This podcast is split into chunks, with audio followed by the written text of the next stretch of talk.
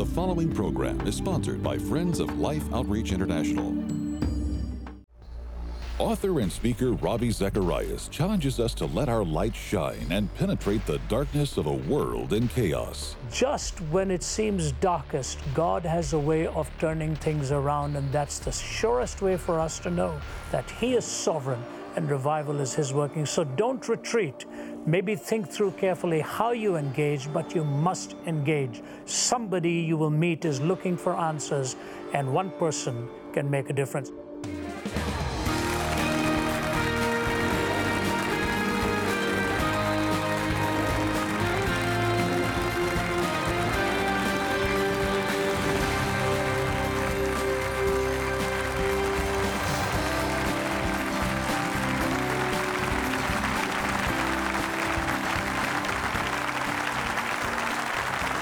So much. I'm James Robison. My wife Betty and I welcome you to this special time. Uh, Ravi Zacharias is our guest. Uh, would you welcome Ravi? We're glad you're here, Ravi. I, I'm going to, uh, you know, we, you've been a guest on Life Today. For This is kind of the television program that other people pay for. Isn't it nice when you don't have to bear the load? And we do it with joy because we want to share what you say. We have launched the stream. You were kind enough when we launched it to say you believed it was the Roman road for our day. What do you mean by that? Well, I, you were talking to me so often long before it was launched, James, which I appreciated, and just pulling together some of the best minds in what you could put in front of the world through uh, all the that's the cyber world allows and facilitates today, and with all the nonsense that people can have access to, to combine truth with that elegance of sublime thought and bring them together in that confluence called the stream amazed me because whenever you read any book on evangelism, as we were talking, if you're reading uh, from writers from the 30s, 40s, 50s, 60s, whenever, they would always tell you two of the great points of leverage for the early disciples was in the Roman road and the Greek language. It was the language and the road that took the gospel to wherever they went. And if I look at one place today that combines the language and the road, it is really this thing that we do over the web. And for you to pull that together and pull the best of the minds together, as you and I talked, I said, This is the Roman road of today, James, and this is the Greek language of today. People are consuming information through that means, and they are re- responding to information in that way. I'm a hardcover book type of guy. I still read profusely, but today's reader is on a screen and they can multitask doing this in so many different ways. To get that kind of material the way you're doing it, I commend you for it, and I hope the best days are ahead and that the Roman road will just get wider and wider till all of the world can be touched. You know, one or two words you can Google and pull up articles. And I think with the kind of material you're pulling together, I pray you will have a huge impact with that, actually, James. Yeah. Thank you, Ravi. Our stream editors have asked me to ask you some questions, and I'm going to read it the way they ask. And because I know people want to know, a lot of Christians are saying that America is becoming so hostile to Christianity that Christians should retreat into Christian communities and simply model good Christian living rather than trying to fight and dominate public life. Are those the only options? Retreat into bunkers or try to dominate the culture? Is there another better way? Well, if you retreat, you can't model. You know, you can't go into hiding and say, I'm modeling out here. Well, you're only modeling it to yourself. So it tells you exactly the opposite not to hide your light under a bushel, you know, but to let your light so shine before men that they could see your good works and glorify your Father who's in heaven. Now, I understand why this sense of fear and this sense of cynicism comes because you see the battle sort of swinging in one particular direction. If I were to stay at home and read just the news, I would come to the same conclusion, James and Betty. But I'll tell you what, after four decades of crisscrossing this globe, I see people in audiences. I don't know of any university campus that we have been into in recent times, maybe with just one exception. When we were in Uppsala in Sweden, it was about 70% full or something. In every place, it's over 100%. They have to open extra rooms. Now, these are in the cerebral bastions. And then when you're to, when I go to India and speak to the, the, to the Bollywood crowd, you know, they just fill up the ballrooms or whatever I'm speaking to two of them on. One of my colleagues who's in your audience, we were together recently in Mumbai, in Delhi, and in Chennai. Every place was packed. And there were people in the audience who, even 10, 15 years ago, I would have said are not going to be there. Now, this is a global change. I realize full well that the question is question is more focusing in the United States and maybe Canada and North America. Every university campus, whether we were at Harvard or Princeton or Cornell or Johns Hopkins uh, or Yale or uh, Penn State, I can tell you they're all full. These kids are wanting to listen to answers. They're looking for meaning. One student at Cornell said to me, she said, You know, every waking moment I'm thinking as a naturalist. And now, today, these two talks you've given yesterday and today are moving me into the supernatural realm. She was on the platform and the tears running down her face. How do I make this shift? Professional athletes, ball players. Uh, one, uh, when I was speaking to the Atlanta Braves, they were playing against the St. Louis Cards once, and I was doing their chapel. And one of the players from one of the teams stayed back after I'd finished and they were about to go for practice. He literally put his head on my shoulder and wept. He said, I wished I'd heard this talk years ago before I lost everything of value that I have lost, even though I earned more money than I ever did. Hmm. There are people there who are hungry and yearning. Don't just go with the public mood that the media often portrays. In every audience is somebody who's hoping you're right and willing to listen to you. Yes, the wheat and the tares are growing at the same time. I think probably the greatest onslaught comes from faculty members, sometimes in the mm-hmm. academy. But there are also fine Christian scholars in there who tell you they are seeing a response in private to what they do. So I would just say, yes, the day seems dark, it may seem grim, but I think of what uh, King George VI said in 1939. I said to the man at the gate of the ear, Give me a light that I may walk safely into the unknown. He said to me, Go out into the darkness and put your hand into the hand of God, and it shall be to you better than the light and safer than the known. Wow. God is leading us and accomplishing things. And while the days may seem dark, this is not the last chapter, and there's a lot more yet to happen, and we know what the last chapter actually says. Didn't the New Testament Christians and didn't the Apostle Paul face as serious a challenge yeah. and as, as, let's say, as committed an enemy to truth yeah. as we face? When you think of what Paul was up against, you know, he was a product of three cultures Greece, Rome, and, the, and being a product of the Hebrew culture. All of them were hostile towards his conversion. Mm-hmm. Even the disciples didn't know what to do with him, so they put him in a basket and lowered him over the wall.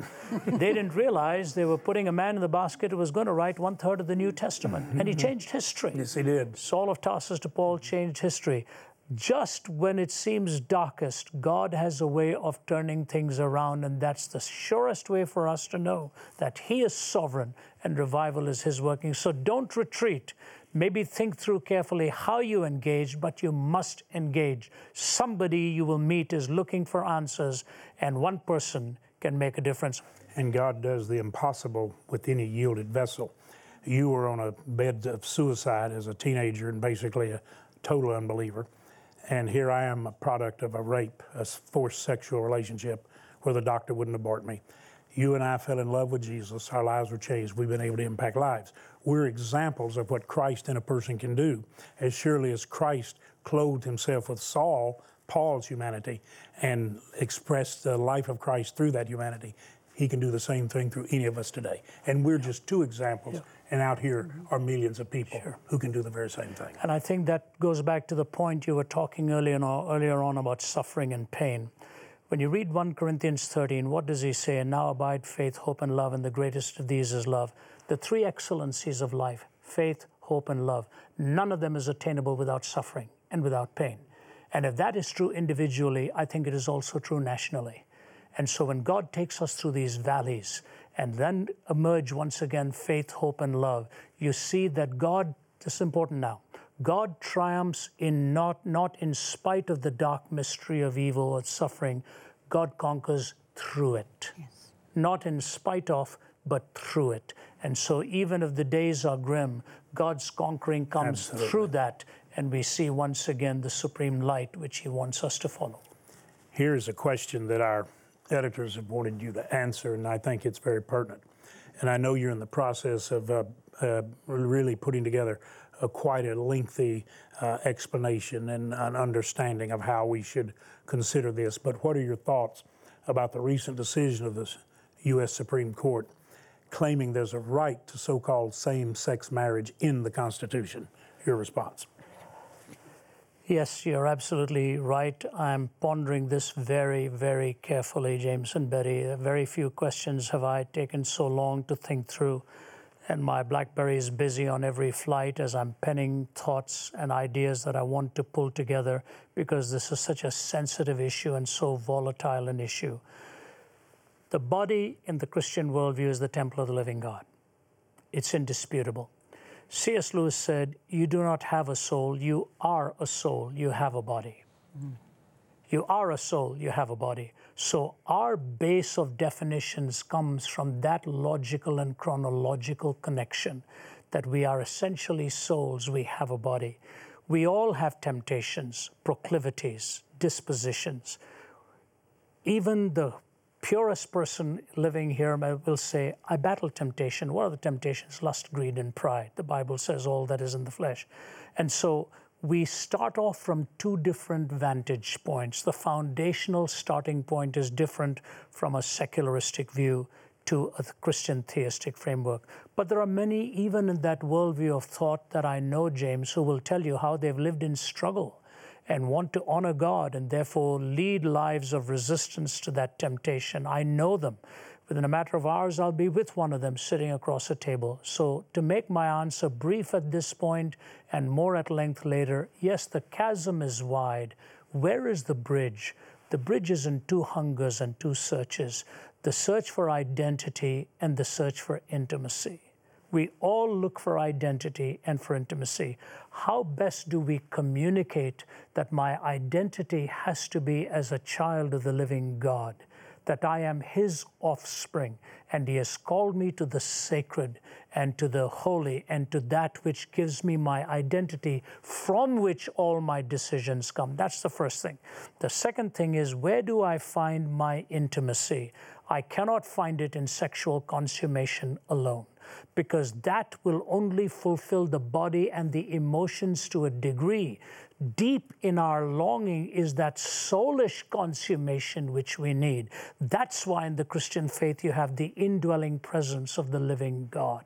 How we communicate this in a bridge that my identity is in Him and my intimacy is with Him, and because of that, all earthly attractions have to come under His purview, and He provides the boundaries for me. So we start off with big chasms. We have to find the for these two.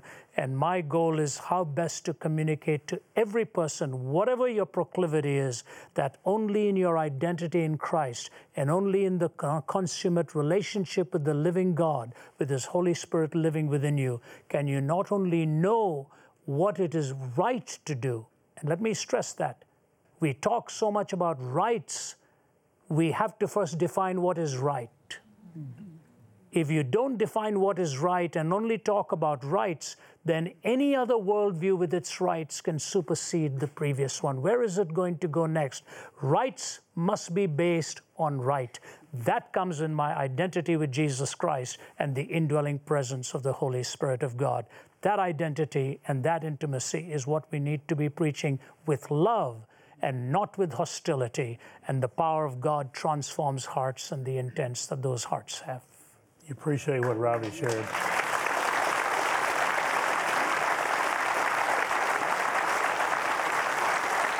About in about three minutes, Ravi, uh, a lot of pressure on businesses, how they serve the people who ask for same-sex service and uh, so forth. It's uh, make them a cake, whatever.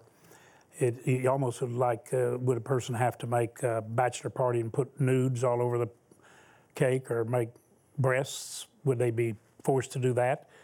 Would they have a right to say no as a, as a baker to some kind of request like that even? Well, you know, given right from the First Amendment to me and an understanding of this nation's founding, even Jefferson and Washington, Washington particularly made very clear that apart from religious belief, he didn't know how we were going to find our moral basis.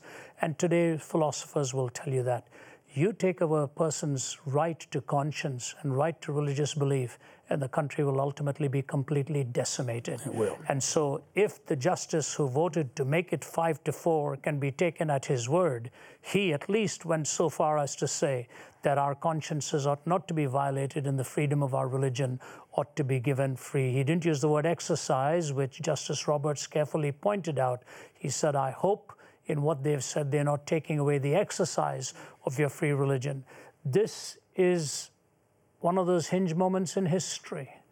Time will tell, but I hope and pray to God that every person who makes law, here's the way I look at it, James law is what builds this nation. The trunk is the political structure, the branches are culture. Law, trunk, branches. The laws, politics, culture. What holds the roots? What is the root? If the root is law, what holds the roots? The roots are not uh, sustaining themselves. It has to be a moral soil. It has to be a moral soil. And therefore, when the framers say we hold these truths to be self evident, that we are endowed by our Creator. There is the theistic framework. There is the moral, self disclosing, naturalistic framework in moral law itself. So the moral law has to hold the roots. The roots hold the trunk. The trunk holds the branches. So if you find out the branches are breaking, it's because the soil is not holding on to the roots. We must be careful to remind people that that moral soil comes from a transcendent perspective.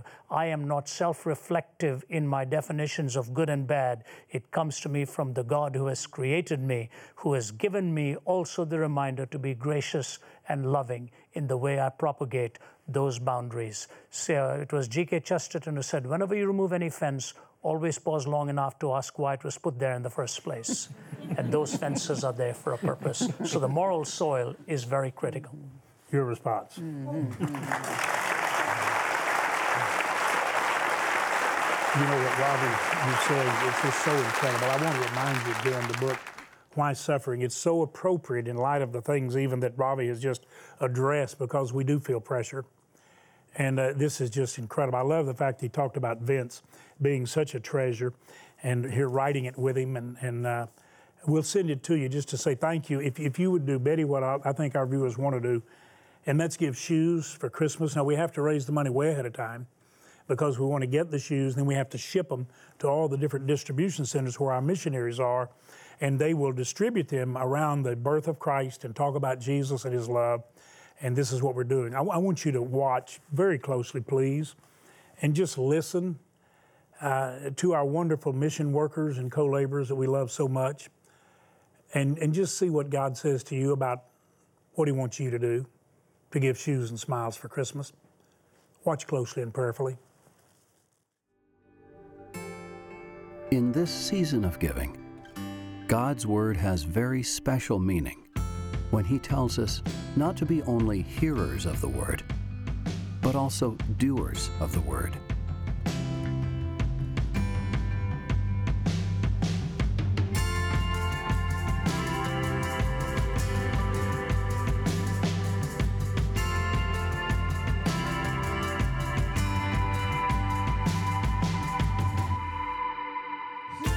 It's a great day when you can give until the least of these. I've hung out in this village all afternoon and I could not wait for this moment to be honest with you, but I've had a chance to play with the children. We've hung out and I've played at their playground with them. You would not imagine what playground they play on. Many of them have never had a pair of shoes until this moment, and I promise you now they will not be playing in dangerous places again without shoes to protect their feet.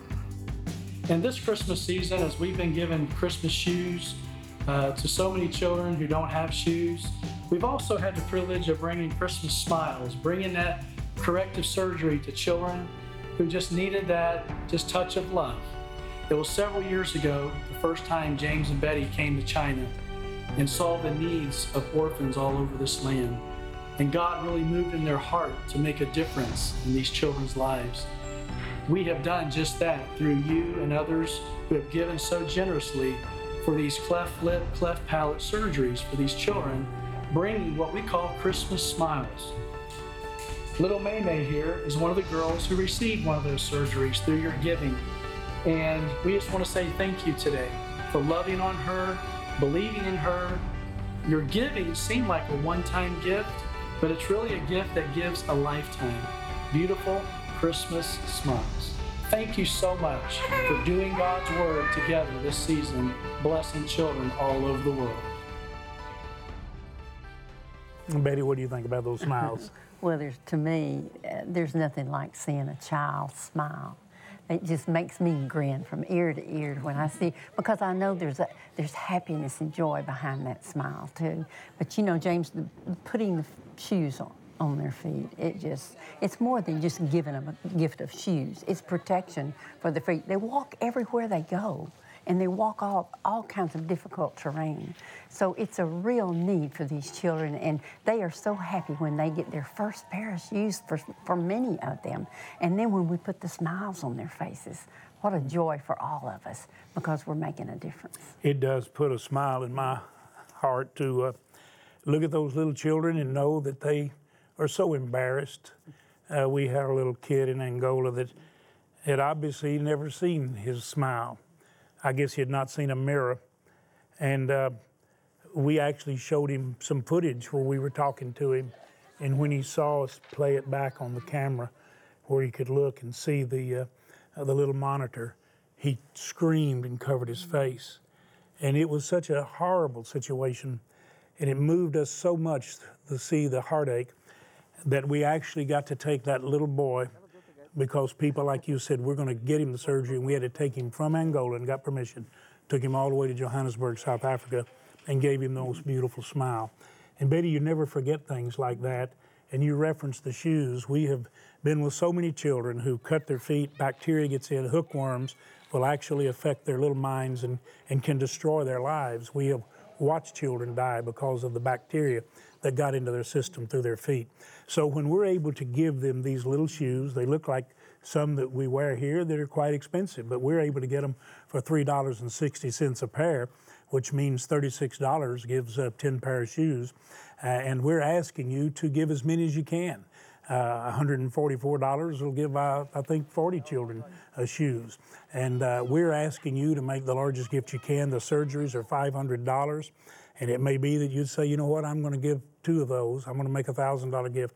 I don't know what level you can participate at, but I believe you'll want to. We're going to send you, as a thank you, the little Christmas shoes. Any gift you make, we've been sending these now. This will be the fifth year.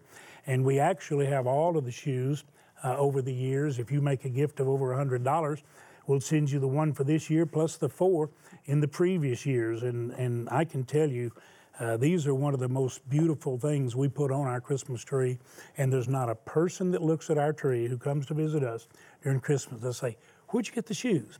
And we're able to talk to them about giving shoes and smiles for Christmas. It'll enable you to do the very same thing. But now remember, we need to hear from you today. So would you go online, lifetoday.org, take your bank card and use it like a check? Or would you call the number and use that bank card like a check and just make the gift God puts on your heart? We want to be a blessing to you. We'll say thank you. But oh, what a blessing you're going to be to the children and the families you touch with the love of God. Thank you so much for your gift. Thank you for sharing the love of Christ. Poverty is a killer, and because of it, children needlessly suffer, not only from a lack of food and clean water, but also from a lack of things we take for granted, such as a healthy smile or a simple pair of shoes. For most of these children, they've never owned a new pair of shoes. And while that may seem minor in the light of all their needs, walking with bare feet puts them at risk of life threatening infections that could lead to crippling consequences, disease, and even death. By responding today, you can help Life immediately secure and begin shipping Christmas shoes to 200,000 children around the world just in time for the holidays. Your gift of $36 will help provide 10 pairs of shoes a gift of $72 will help provide 20 pair, and a gift of $144 will help provide 40 pairs of Christmas shoes for children in need. With your gift of any amount, be sure to request this beautifully crafted green antique shoe ornament, a treasure to place on your tree each holiday season. With your gift of $100 or more, you may also request a special boxed set of Life's Christmas shoe ornaments from past years. Finally, please consider a gift of $1,000 or more to help provide over 275 pairs of shoes or two children with corrective cleft palate surgeries. And you may request our beautifully framed canvas prints of the Forest Chapel. Please call, write, or make your gift online today. You know, here is uh, one group of uh, the most beautiful children. These children are in Central America, and these are just a few of the uh, children that we want to bless with 200,000 pairs of shoes. You think about that 200,000 kids and what it's going to do for their, their family. I've said to you over and over that it's one thing to pray for people, but it's another thing to become an answer to somebody's prayer, someone's need. And the Bible tells us very clearly, in one place as an example, many places, but one very clearly, Isaiah 58, that when you reach out and you touch those in need, then you call and God says, I will answer quickly. We get our prayers answered. And Betty, it's been amazing to see what happened in our lives, and we just begin to bless others, and giving shoes is one way to bless others. It is, and to me, it's such a rewarding thing to do. You know, I, we, we come over here to be a blessing, but we always go back so much more blessed, James, I think, because we see what can be done, we see the needs here, but we know that our friends, because they love children, they love to give, they love to share, that's you I'm talking about, you love to help and in, any need that we share with you. And, and this is a real need, shoes for the children. You know, this little Christmas ornament is, it's not just a little token. It's it's a conversation piece. We got the whole set of four others, and now this makes five. And there's not a person walks in our home during the Christmas season doesn't notice the shoes and talk about it. And we tell them what we're doing, what love does. If you'd like to have Ravi's book, Why Suffering? Finding Meaning and Comfort When Life Doesn't Make Sense, what a treasure this will be at this time in your life.